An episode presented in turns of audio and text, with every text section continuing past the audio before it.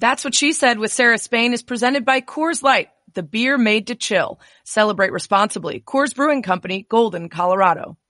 Hey everybody, it's Sarah Spain. Excited for you to listen to this special podcast. But first, a promotion for something else that you guys should listen to uh, 30 for 30 podcasts. And as questions around Title IX's future once again swirl, some opportunities and athlete protections may be in jeopardy. In association with the ESPNW, Heavy Medals Inside the Karolyi Gymnastics Empire. It's a multi-part podcast series that takes a sweeping look at the influence of legendary USA gymnastics coaches Bela and Martha Karolyi and the hidden culture of fear and intimidation at their Karolyi ranch. Exposed to the world during the 2016 Larry Nassar scandal, the podcast takes a hard look at what can happen when athletes athletes aren't protected. 30 for 30 podcast and ESPNW's Heavy Medals Inside the Karolyi Gymnastics Empire launches July 14th on Apple Podcasts or wherever you get your podcasts. That's what she said. That's what she said. That's what she said. That's what she said. Well, that's what she said.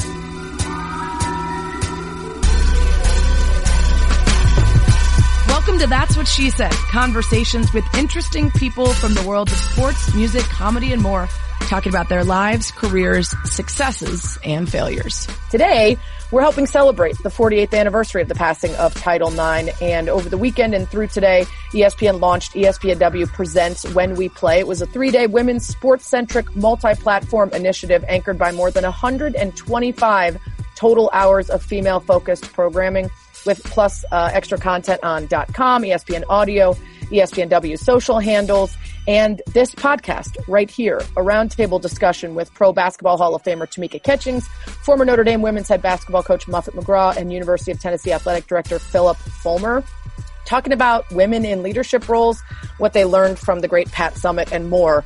Um, and uh, I'm really just so happy to have this powerful trio of people here to chat with me today. We're going to talk a little bit about the new book, Quotes from the Summit by Pat Summitt. It's a collection of Coach, Sum- uh, Coach Summitt's championship philosophies and beliefs about success and leadership, both in sports and life. And a lot of the quotes are actually in her own handwriting, which is really cool. And we're also excited to announce the release of a digital playbook from the two coaches of the century, really, with 18 combined NCAA basketball championships, the Pat Summitt and John Wooden Mastering Offensive Fundamentals digital playbook to master and reinforce the offensive fundamentals from the Hall of Fame coaches with access to video animations and printable play diagrams for each place. This is awesome for coaches and athletes you can grab a copy of both the Quotes from the Summit book and the John Wooden Pat Summitt digital playbook today at patsummitcoachingsolutions.com. Now, before I bring in this incredible panel, I want to quickly tell you about them because boy, are these bios impressive. Uh, Tamika Catchings spent her entire 15 year WNBA career with the Fever of Indiana. Catchings won a WNBA championship, WNBA MVP, WNBA Finals MVP, five Defensive Player of the Year awards, four Olympic gold medals, and the WNBA Rookie of the Year award. She was a 10 time All Star, 12 time All NBA, uh, WNBA team, 12 time All Defensive team, and led the league in steals eight times. In 2011, she was voted by the fans as one of the WNBA's top 15 players of all time. This year, she was inducted into the Women's Basketball Hall of Fame. And she, of course, played for Pat Summitt at Tennessee, where she was an All American, Naismith College Player of the Year, AP Player of the Year, USBWA Women's National Player of the Year, WBCA Player of the Year, and part of the undefeated 97-98 National Championship team. She's now the Vice President of Basketball Ops and GM for the Indiana Fever. Muffet McGraw, the former head women's basketball coach at Notre Dame. She held the job from 1987 to 2020, compiling a 905 and 272 record over 32 seasons, nine Final Fours, seven championship game appearances, two national championships. Uh, and she also played professionally for the California Dreams of the Women's Professional Basketball League and coached at Archbishop Carroll High School, St. Joseph's, and Lehigh before Notre Dame. In 2001, she was the U.S. Basketball Writers Association Coach of the Year, Women's Basketball Coaches Association Coach of the Year, and the Naismith College Coach of the Year. She's in the Women's Basketball Hall of Fame. She's in the Naismith Memorial Basketball Hall of Fame. Uh, and she was recognized with the 2017 Legends of Coaching Award. She just stepped away a couple months ago from that longtime Notre Dame gig.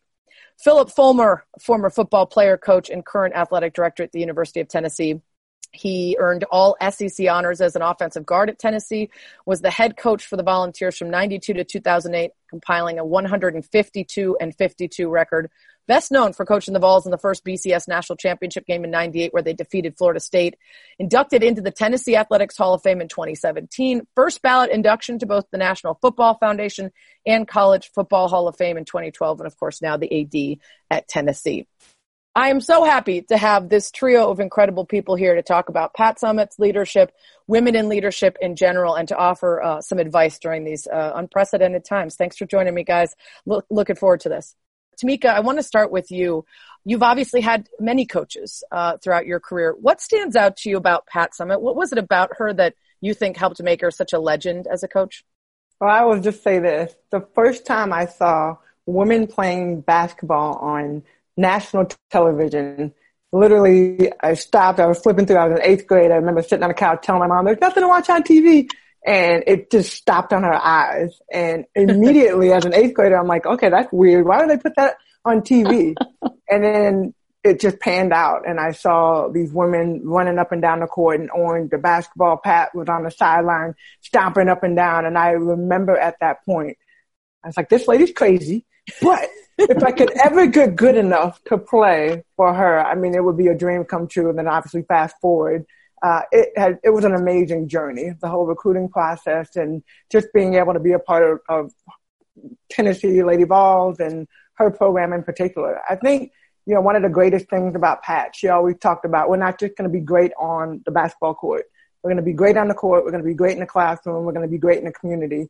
But beyond all that, we're going to be great people. And every single day, that's what I try to do. I go out and, you know, a lot of the things that I learned from my days, my Tennessee days, I still try to think about and try to do even beyond my years one of the things that I note in the very front of the book as it describes some of her accolades was 100% student athlete graduation rate out of 161 players, which is remarkable. Uh, Muffet, an incredible coach in your own right, an incredible leader in your own right. One of the quotes that stands out from her book is to be a great leader, one of the first things you must do is recognize that not everyone is made like you. Man, is that important as a coach. Have you felt like that was a through line for you in trying to understand how to get the most out of individual players? Well, that's so funny because that's the thing that I tell my assistant coaches when they come on board. Just remember, every player isn't like you because you tend to remember you as a player were the hardest mm-hmm. worker. That you know, you always did all the right things, and you know your memory is not quite as good as you get there. So don't expect them to be like you. And and I think that's so true, really, for all of us to look back and say, you know, we, we probably don't remember it exactly like it was. So just know they're, they're doing their best. Did you look across to Pat when you were coaching, and do you did you in general when you were uh, during your long tenure at Notre Dame try to steal from the best or or or pick the minds of the best around you? Well, she was so amazing, and, and a couple of memories I have. First, they came to Notre Dame to play us, and you know, we were, I think, 0 and 20 uh, uh the, the first 20 times we played. We, you know, we had one game that was a little bit closer, but after the game at Notre Dame, they beat us pretty handily. And as I was leaving the arena, I, I heard some noise in the arena. I went back in and she has her team out on the floor running sprints because what she said was, we didn't work hard enough tonight. They like kind of, I was like, well, we didn't make them work very hard. I guess that's a little bit of an insult to us. And I thought, wow, can you imagine that? Never be satisfied. And I think I kind of always, always just took that like, don't be satisfied and don't be feeling sorry for yourself because nobody else is. Right. And apparently don't be feeling sorry for the other team either. Because yeah. I remember we had a field hockey game. We beat the other team like five nothing and they made us do wind sprints on their field. And I was like, I just feel bad for them. Like we just destroyed them and you're making us, you know, punished because we didn't beat them by enough. Yeah. Um, uh, Phillip, you and Pat coached at Tennessee together for almost three decades. And I loved to read that you went on recruiting and fundraising trips together. This idea of connecting the men's and women's programs, I imagine inevitably sort of buoys the power, the influence, the resources for the women. Why was it meaningful to you to connect a, a, a program like Tennessee football with the women's side? Well, like like everybody on the call today, you know, I, I love Pat. She was just such a such a great lady, and I knew her when I first get both. We were both very young. She was already a head coach driving the van, doing the laundry, you know, doing all that, just just making it making it work, and created something that has become the mecca of of women's basketball um, during her times for sure. Seeing great players like Tamika play and and lot, lots of others. And when when I became a head coach, I, I leaned on Pat quite a bit, you know, for guidance and advice along the way. And I remember very early she said, you know, one one thing is to get great players, great players that work hard and all those kinds of things. And you know, not sh- long after that, we were able to get a guy like Peyton Manning to come here and surround that era, you know, with a, with a lot of great players. But she was she was a great friend, a, a, a great mentor in, in, a lot of ways, and and um, from a leadership standpoint, to, to make a mention the eyes, you know, that, that she meant what she said, you know. And uh, I know she she very early on we we were talking about uh, challenges being opportunities, you know, and she truly believed that that they that, that everything that that's out there that's in the way is an opportunity to take a, a step as a as an athlete or as a person or as a student, whatever it was. So I, I was I was very blessed to spend a lot of time with Pat.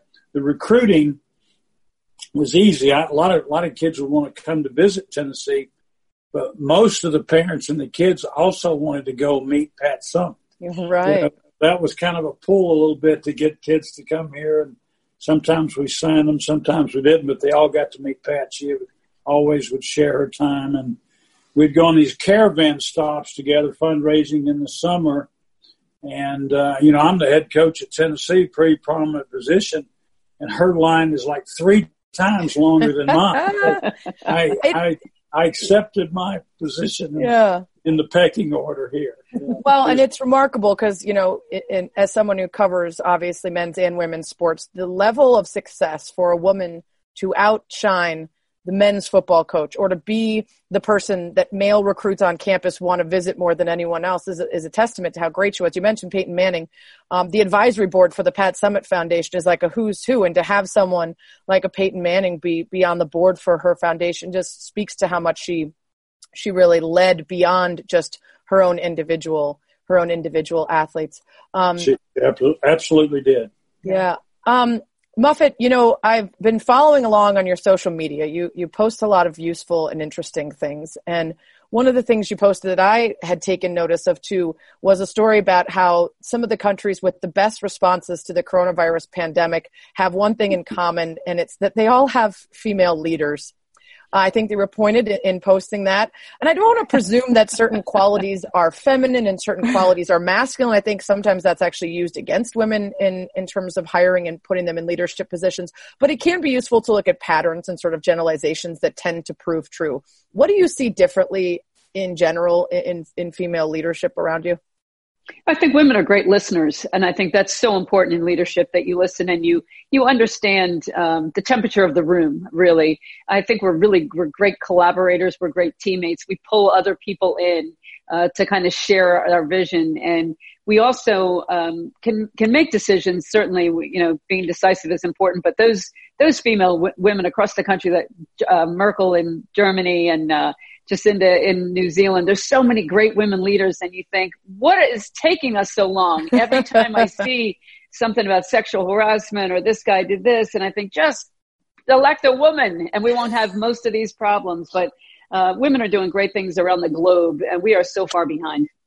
Yeah, I would agree with that. You know, Phillip, one of the interesting things I saw was um, you had done a four pillars of leadership talk. And some of them were things that I would imagine you'd hear from a lot of different guys uh, intensity, communication, trust. But you had warmth as one of your four pillars. Uh, tell me why, as a male leader, you still think uh, that you want to lead with warmth as one of the most important ways to lead.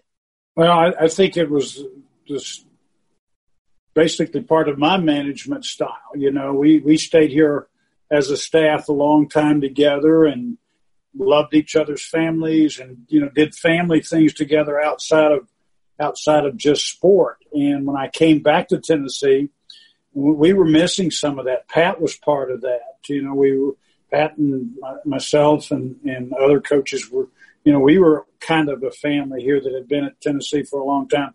So I wanted to bring back the warmth attitude that's I care about you, you know, you care about me. We all care about our student athletes. We care about our university. We care about our city, state, and our country. And we show that on a daily basis. And, uh, you know, we're still working at it. The pillars are all over the building here different places. And I remind people often that that's, that's important to this organization to, to uh, to be able to succeed like we want to succeed.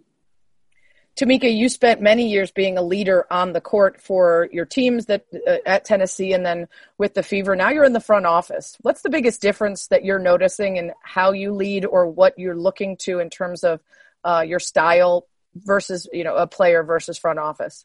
You know, it's interesting because as I listen to Muffet and, and Coach Fulmer, I think about culture and, you know, having gone to, you know, commentate we played against Notre Dame, but also, you know, having gone to commentate and watching coaches practices and obviously the success that our football team at team had in Tennessee. And then I look at my, from being a player, how our culture was to kind of, like you said, the transition to the other side.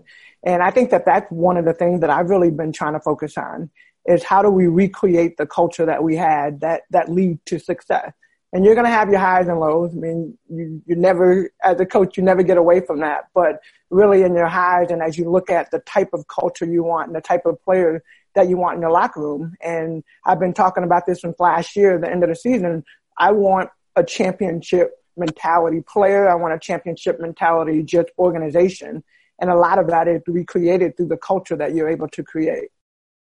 Yeah, and I think one thing that's interesting being a female athlete my whole life, and you guys have been around sports your whole life, is this feeling of being able to look at the team concept as a microcosm for life. You have to be able to work with people you don't necessarily like. You have to be able to lead and listen. You have to be able to take direction and give direction, all this stuff. And you sort of grow up, and at least for me, you feel invincible if you're a great athlete and if you find success with your teammates. And then you go out into the world, and sometimes you're reminded that as a woman, you can believe that you can do anything, but you're going to run up against things that keep you from doing anything. Tamika, you've been so successful at every level, and I, I still am so thankful that your quadruple double in high school was when you were in Texas and not Illinois. Um, yeah, I mean, you, you owned me enough in the one year that we played against each other that I'm glad you saved that particular stat for some other poor victim. But you've been so great at every level. Has there been a moment where you walked into a business situation or any moment in life where you've been so confident and your belief in yourself and your your confidence didn't matter because the, the deck was sort of stacked against you as a woman? Yeah, I mean, not just a woman, an African American woman. Yeah. And then I'm also, I was born with a hearing disability as well. So there have been a lot of times where I've kind of walked into a room and even though I'm confident and I have the confidence that I belong there, I think I doubt myself as well. And, you know, I will say like I had the opportunity to, to interview Coach McGraw, um, for last year, um, with the fever and it was great being on the stage with you, coach. And I know I didn't even say this to you, but it was great being with you on the, on the, on the stage just because of your presence and the way that you carry yourself and just the way that you speak and the knowledge that you have. And like for me, I go back to Tennessee and being around Pat.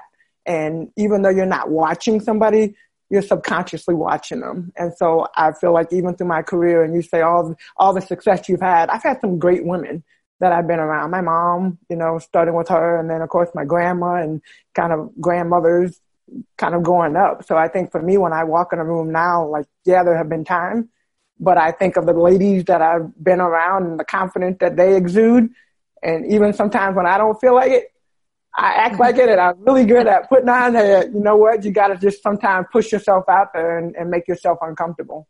Yeah, fake it till you make it for sure. Yeah, uh, definitely. Muffet, you do not seem like someone who will take no for an answer or be easily dissuaded from your end goal. But I'm, but I think it's useful to learn, especially from people like you, that there have been failures or moments where that wasn't enough because that, that, that way other people who have experienced the same uh, can take inspiration from the fact that you pushed through and managed to find success on the other side. Is there a moment that you uh, think of when I ask, you know, for all your best intentions and belief in yourself, the system gotcha? Oh, there's a lot of there's a lot of failures, and in sports we get to fail a lot more often. I was really right. interested last year. We had a uh, you know a learning experience year, and so many coaches reached out and said, you know, when you were talking before, but you were winning, I never really listened because I couldn't relate to you. And now that I see what you've gone through, now I can relate and see and you've really helped me so much more this year in handling failure. So I think it's so important, especially for women, that we, we have to fail. That's how you learn. That's how you grow. Uh, in our championship season in 2018, we lost at Louisville by 40 on national TV. It was the most humiliating and embarrassing loss, uh, really, probably in my career, and then came back to win the national championship. So what we learned from that loss propelled us on. So if you can learn from your failures, and I think you do, you learn so much more from losses than wins. That was a leadership moment right there when you called the losing season a learning experience year. Yeah. That, that's that's leadership right there in the form of in the form of semantics. Um, Phillip, I'm curious. Obviously, now you're in a, a, leadership position where you're managing others and you're looking uh, sort of from above. Um, obviously, plenty of female coaches and, and women in power positions. Do you have to check yourself other in in in whether or not you're reacting to those coaches and women in the same way that you would react to a man coming to you with a complaint or a question or an idea? Do you have to remind yourself uh, that we, sometimes subconsciously we, we, we know we don't notice that we're doing that? We have seven of our 15 coaches are women of our sport, so we're well represented daily. I have three daughters and a wife. Three, two of my three daughters play a sport at Tennessee. One was a diver, and one was a, a softball player. All of them had success. So no, I, I look I, I, look at it. Everybody's got a job to do, and they'll do it their way. They culture we talked about. They'll establish their culture. Uh, when I took the job, you know, I, am not a, uh, a, a, career administrator. I, I, was I was a coach, and then in business a little bit, and I came back, and so I look at things maybe a little bit differently. Uh, you know, what do you need? We we went. I went to their office, their facility, not not in my office, but okay, what do you need? Uh, there's two different things. What do you want and need? Sometimes those are different, right? But what do you need to be successful at the top of the Southeastern Conference? Because if you're successful there, you're competing somewhere on the national level and our coaches, uh, I think, feel like that. Me looking at it from a coach's standpoint, you know, they can they can you know come to me when they have a problem, and I don't see any any difference in in our in our in our ladies than, than I do our men. We we talk all the time. Yeah. Uh, mentioned communication there as part of our pillars. If we're not communicating and we don't trust each other, then it's probably not going to work. And that was one of the greatest things about Pat is you could have an honest conversation with Pat about almost anything, and she would give you her opinion for sure. But you knew it was going to stay in that office. You know, you knew mm-hmm. that uh, that you know that she was on your team and you were on her team. And I, I've tried to do some of that here, and you know, this I was looking at the book, you know, and and in the, in the program and you know, two of the most dominating coaches in the country that were wonderful people as well, you know, and Coach Wooden and, and Pat Summitt. And uh, their their pyramid and their definite dozen, you know, they work. They work in life. They work in professional jobs, and they they certainly work on the basketball court. Yeah, it's an interesting thing you bring up, and Muffet, I'm curious about that because there are a lot of I think, unhealthy um, ideas in sports about what it means to to be great and how it means forsaking things in in in the name of of winning. And yet we find so many of the most successful coaches are the ones who do want to cultivate a human being. And some of the most disastrous situations involve um, issues of toxic masculinity, of dehumanizing the player to, to make them i'm going to break you until you build back up. And it doesn't work and it and it creates fissures within teams. Um, do you think that is just a personality trait of the coach? Or is there a pivot point when you are making your way up where you realize that you get more out of people that you've tr- that you've treated as human beings than you do when you kind of try to break them into submission as a as a coach that leads with fear well, I think if you're smart and if you're the kind of coach that's willing to look in the mirror and look at yourself and be accountable for what you're doing and really listen to some people that are talking, I think you will learn a lot more. But I think that's the thing that we all loved about Pat was that when she spoke, she spoke for women's basketball. When there was any kind of issue that came out of legislation or whatever it was, we all turned to Pat to say, what would she do? Because it wasn't just for Tennessee. It was always about this is what's best for the game. And she could be tough as nails. And, and I know she could be intimidating on the sideline. I saw her walk a referee from the sideline to the free throw line in a, in a final four. And I thought, wow, she has got some kind of power. um, but you knew that she cared about you. And so I think kids will take anything if they know that you care about them. And she did. Yeah, that's a huge part of it for sure. Tamika, I'm wondering as someone who's been both um, a, a, a, star player for a coach and now someone who is trying to lead a franchise, um, what do you do when people above you or around you don't share your beliefs or you don't necessarily think they have your best interest in mind? That could be as a black woman, it could be just as a woman, it could be as an administrator, because one thing that I struggle with when I'm trying to talk to young women who want to make it in, in my industry or just in general who are trying to work their way up is this idea that you might be at a job or a company where you don't feel comfortable going to HR if there's an issue. You don't feel like your boss respects women or people of color.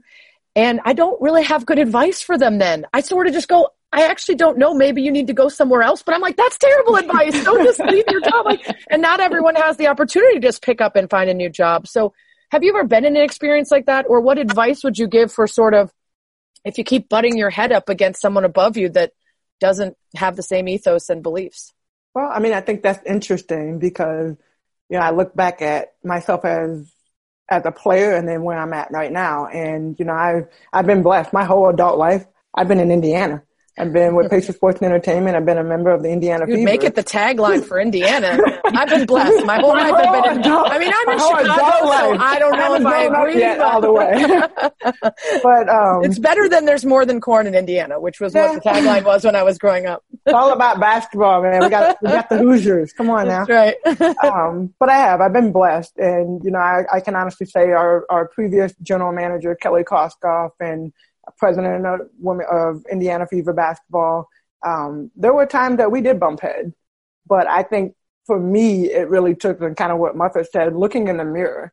And as a player, one thing I had to learn, and it took me a little while, is players play, coaches coach, and general managers, they just, they do. They do what they do, right? and so I think being able to kind of transition into those different roles and really right now trying to figure out my space to help our players because a lot of them want to fight for, you know, for justice and trying to make, you know, um, systemic racism. How do we deal with that? And, and wanting to use their voices and their platform.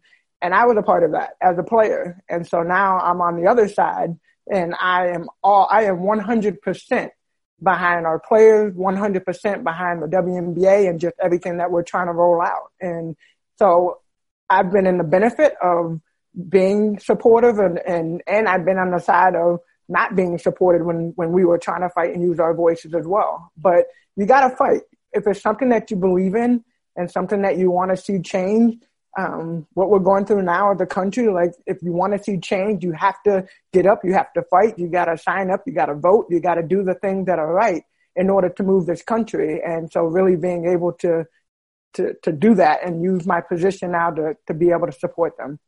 Well, and interestingly, sometimes it feels like a very hard line, and then you push hard enough and you realize it's actually a little bit malleable. And I think that happened in the WNBA with the fines for the t-shirts and things that ended up being rescinded. It was, these are our rules, you broke them, you're fined, and then everybody screamed, and you're like, okay, maybe we'll take it back because we actually agree with what you were trying to do. Um, isn't it interesting though? That was four years ago. Mm-hmm. That was in 2016. And here we are in 2020, basically going through the same thing that we went through four years ago. And now, like everybody, we're trying to, you know, we're trying to talk Black Lives Matter. We're trying to talk what can we do to help our players. We're about to go to the single site for the WNBA. What what options? What are things that we can do for our players even down there to be able to support them? So I'm yeah, you know, you can tell I'm 100% all in. Yeah. Well, the conversation feels different this time, which is good. And the hope then is that it will, it will you know, continue and not get held up once the sports do come back. Um, Phillip, I'm curious, you know, she was just talking about getting back to sports and stuff. Leading in a time of crisis is particularly difficult. Um, even to what Muffet said earlier, right? Like when I'm winning, everyone's like, oh, your job's easy. And then you have a learning experience season and suddenly people realize that those leadership skills become all the more important to get you through. Um, what's it been like for you of late? And do you find yourself, um, needing to go to the well more of, of the of the bases and tenets of your leadership because the situation is so uh, un, unprecedented. It, it, it is unprecedented, and it changes almost daily, weekly, can change hourly. you know, for for where we're the direction that we're headed uh, with with the COVID and with the, the the nation's unrest and all those things. And I said it earlier: challenges are opportunities if you have the right base under you. And I think that we have. I'm, I'm certainly have the right base as as a country. It's just just got to continue to to come out. Uh, to make would, could argue, I guess, with this, but should agree. You know, it's t- it's time to do things, not not talk about it, right? Mm-hmm. So we're we're with our SAC, our student athlete leaders, you know, our minority coaches, our players, you know, all sports. You know, we're we're together to make something happen. You know, and and not just not just be talking. Um, one of the principles that I used as a coach that worked well for me is I expected the most from our best players. Um, when they got to be, you know, maybe in the end of the end of their junior year or so, they had established themselves as an athlete, as a as a hopefully a leader on the team. You would go to them and, and, and tell them, I'm going to coach you harder this year. And I don't mean in an un, unprofessional way, but I'm going to expect you to be the best fundamental player, the best effort player that you've been since you've been here, because that freshman is back there watching, and he's you know all ESPN, you know, mm-hmm. kind of deal, but he hasn't done anything yet, right. and he's going to watch how I manage you and how I coach you. And if he says, "Hey, coach coaches him hard, and he's been very successful," therefore I want to be coached hard too because I want to be successful and, and success breeds success. Well, that, that's kind of where we are. There's a lot of people watching us as to how we respond to these different challenges that we have. And, and it's not, it's not about talk. It's about the fundamentals. It's about doing the right things. It's about the, the work ethic to get, you know, to get to the, get to the place that we all want our country to be and our programs to be for that matter. Muffet, uh, back to your social media, more wisdom that I gained from following you, which I mean is very limited number of people I can say that to instead of, uh, you know, the usual Twitter back and forths. But you wrote back in March, you said, anyone know what we could do in our community to help kids who rely on school lunch programs? Are volunteers needed to deliver, pack, or help in any way? Do we need a food drive? What are people doing in other communities? We need to come together to find a solution. Ideas? And then two days later, you were like, I'm doing a food drive. And then ever since it's been like every day, it's a new food drive in a new place. I mean, that's you asking, where's the help needed and how can I help? Then you finding, then you leading and putting into place all these different efforts. Um, to me, it's exactly what Phillip just said. Talk is great, but it took you two days to go from that talk to I'm literally doing the thing I said, do we need? Um, can you talk about that and, and, and how you were able to just put into practice something that you realized there might be need for? Well, I think times of crisis are when your leaders emerge, and that's the time that you need leadership the most. And you're going to be tested, and people are going to be looking to you. But that was hard for me because I never have my notifications on. So when people would respond to me, I would I would have somebody else check them because there was there were so many other things that they were responding to at the same time. Um, so we were able to get more leadership. Don't read the yeah. comments. Let someone else no read reason. the comments and give you the good ones.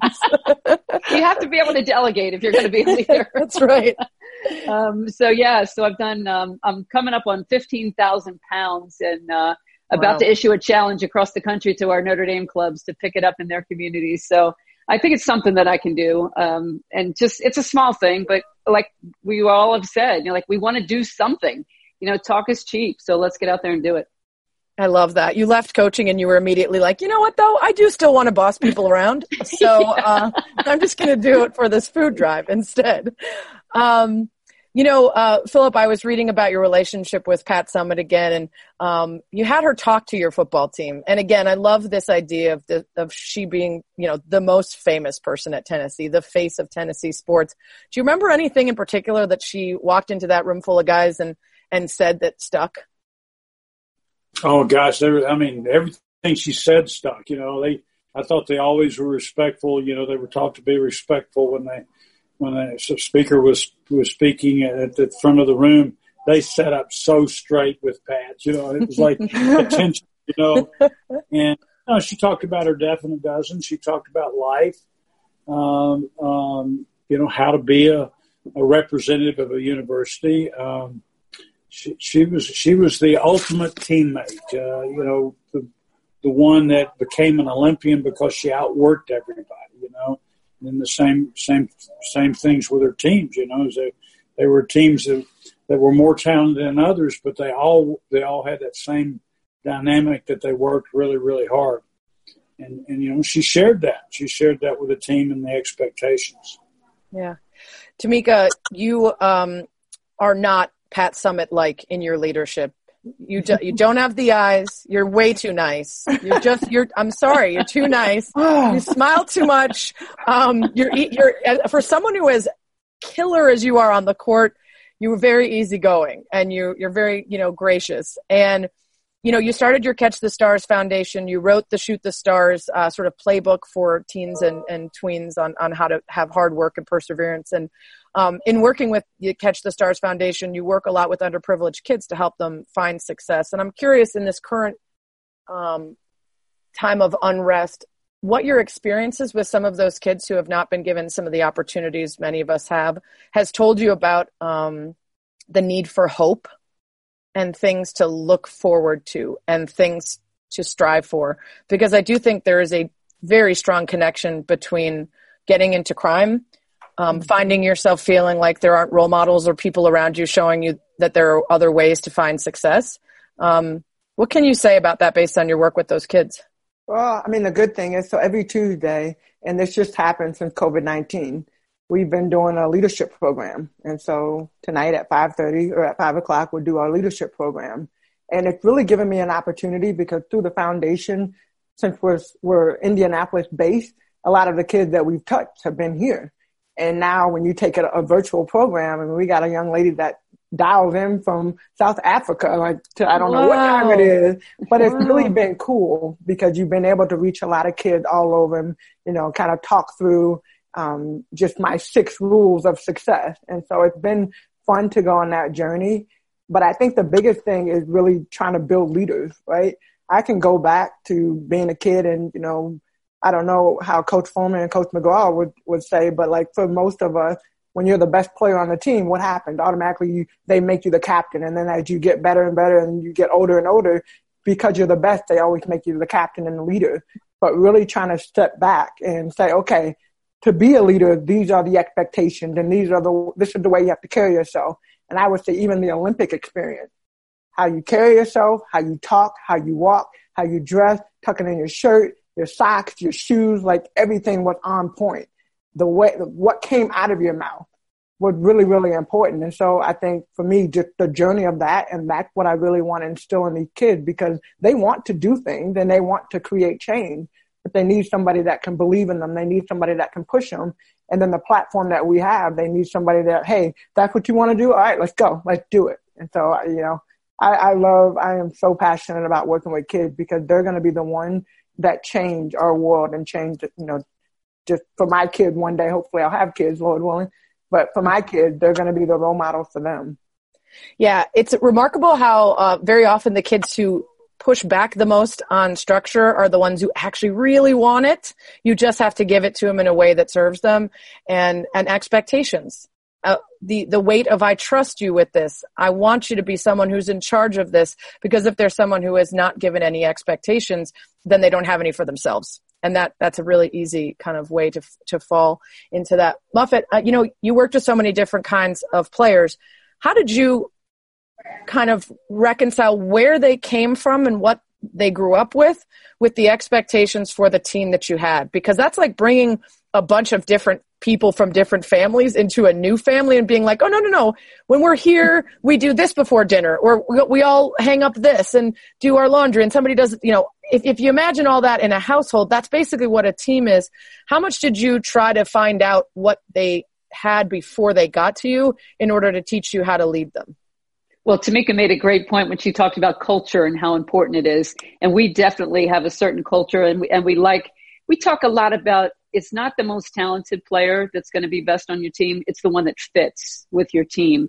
And we looked at a lot of kids across the country who were all American talents, and we didn't even recruit them because we didn't think they would fit into the culture that we have mm. at Notre Dame. So I think that that's a lesson that I had to learn. Um, you know, you go out, you think I'm going to get the best players I can get, and we're going to have the best team, and you you just you don't understand the chemistry, especially with women. I think chemistry is so much more important. So for us, it wasn't always uh, you know an All American that was the person that we were looking at. It was somebody that made other people better, and that unselfishness and that accountability that we really value. Um, those were things that helped us be successful. And once you get them all in, uh, sometimes you got to say the same thing 15 different times because different people are going to hear it and it's going to sit with them and other people are going to go over their head the first 14 and finally that 15th time you use a different word or a different approach and then they get it uh, we're kind of wrapping up here phillip and so i'm curious thinking about that keeping that in mind do you remember either something that pat said or led with that you stole from and used with your own players or is there something that you remember most notably contributed to your guys kind of clicking in and getting it and wanting to be a, a part of the success? Well, yeah, I, I mentioned it earlier. Um, very early, you know, Pat had her style. You know, uh, she was going to be one that um, if there was an issue, we call it fix the divot. You know, you you, you hit a little eight iron in and you make a divot on the on the on the green, and if you fix the divot uh, along the way, uh, and the sun comes out and rains a couple of days, you know, it goes away. Mm. But if you don't fix the divot on on the green, it's going to create a scar, and next time you come to putt over it, you know, it's going to not be true to the putt. And so Pat was a fix the divot person. If there was an issue on her team in the locker room, you know, sideline, and Tamika can speak to this much better than I. She was going to address it. You know, I learned that from Pat. Do not allow problems to hang around. Uh, confront them, and and you know, change is not a bad thing sometimes. You know, and and uh, you know, some if if the if it's not fixing, you know, somebody's got to change it.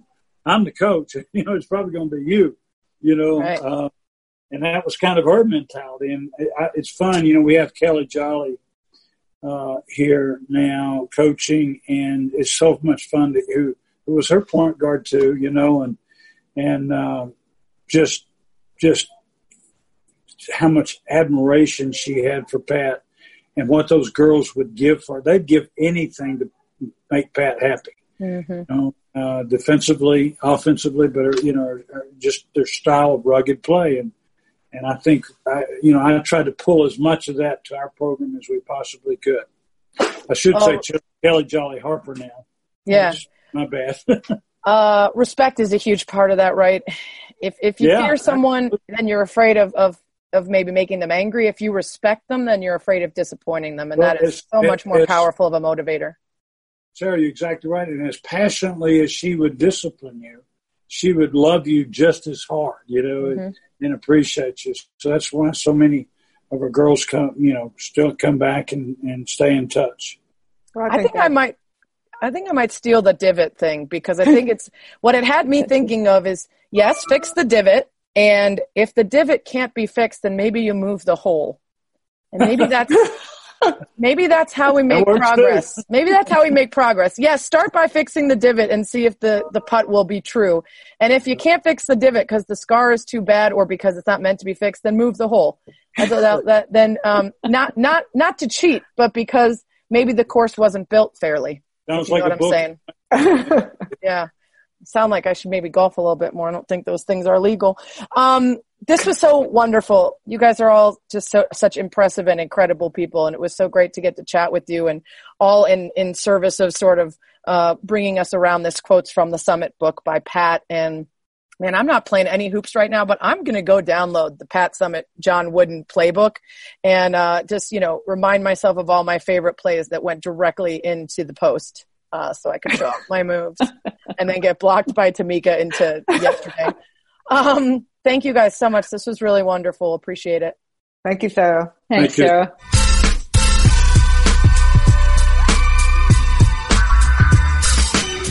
We'll be back next week with uh, a normal pod with dilemmas and South pitch sessions and everything else. But I appreciate you guys listening to this special podcast. Loved that conversation with three very powerful and, and influential leaders. Uh, thanks as always for lasting about an hour with me. That's what she said.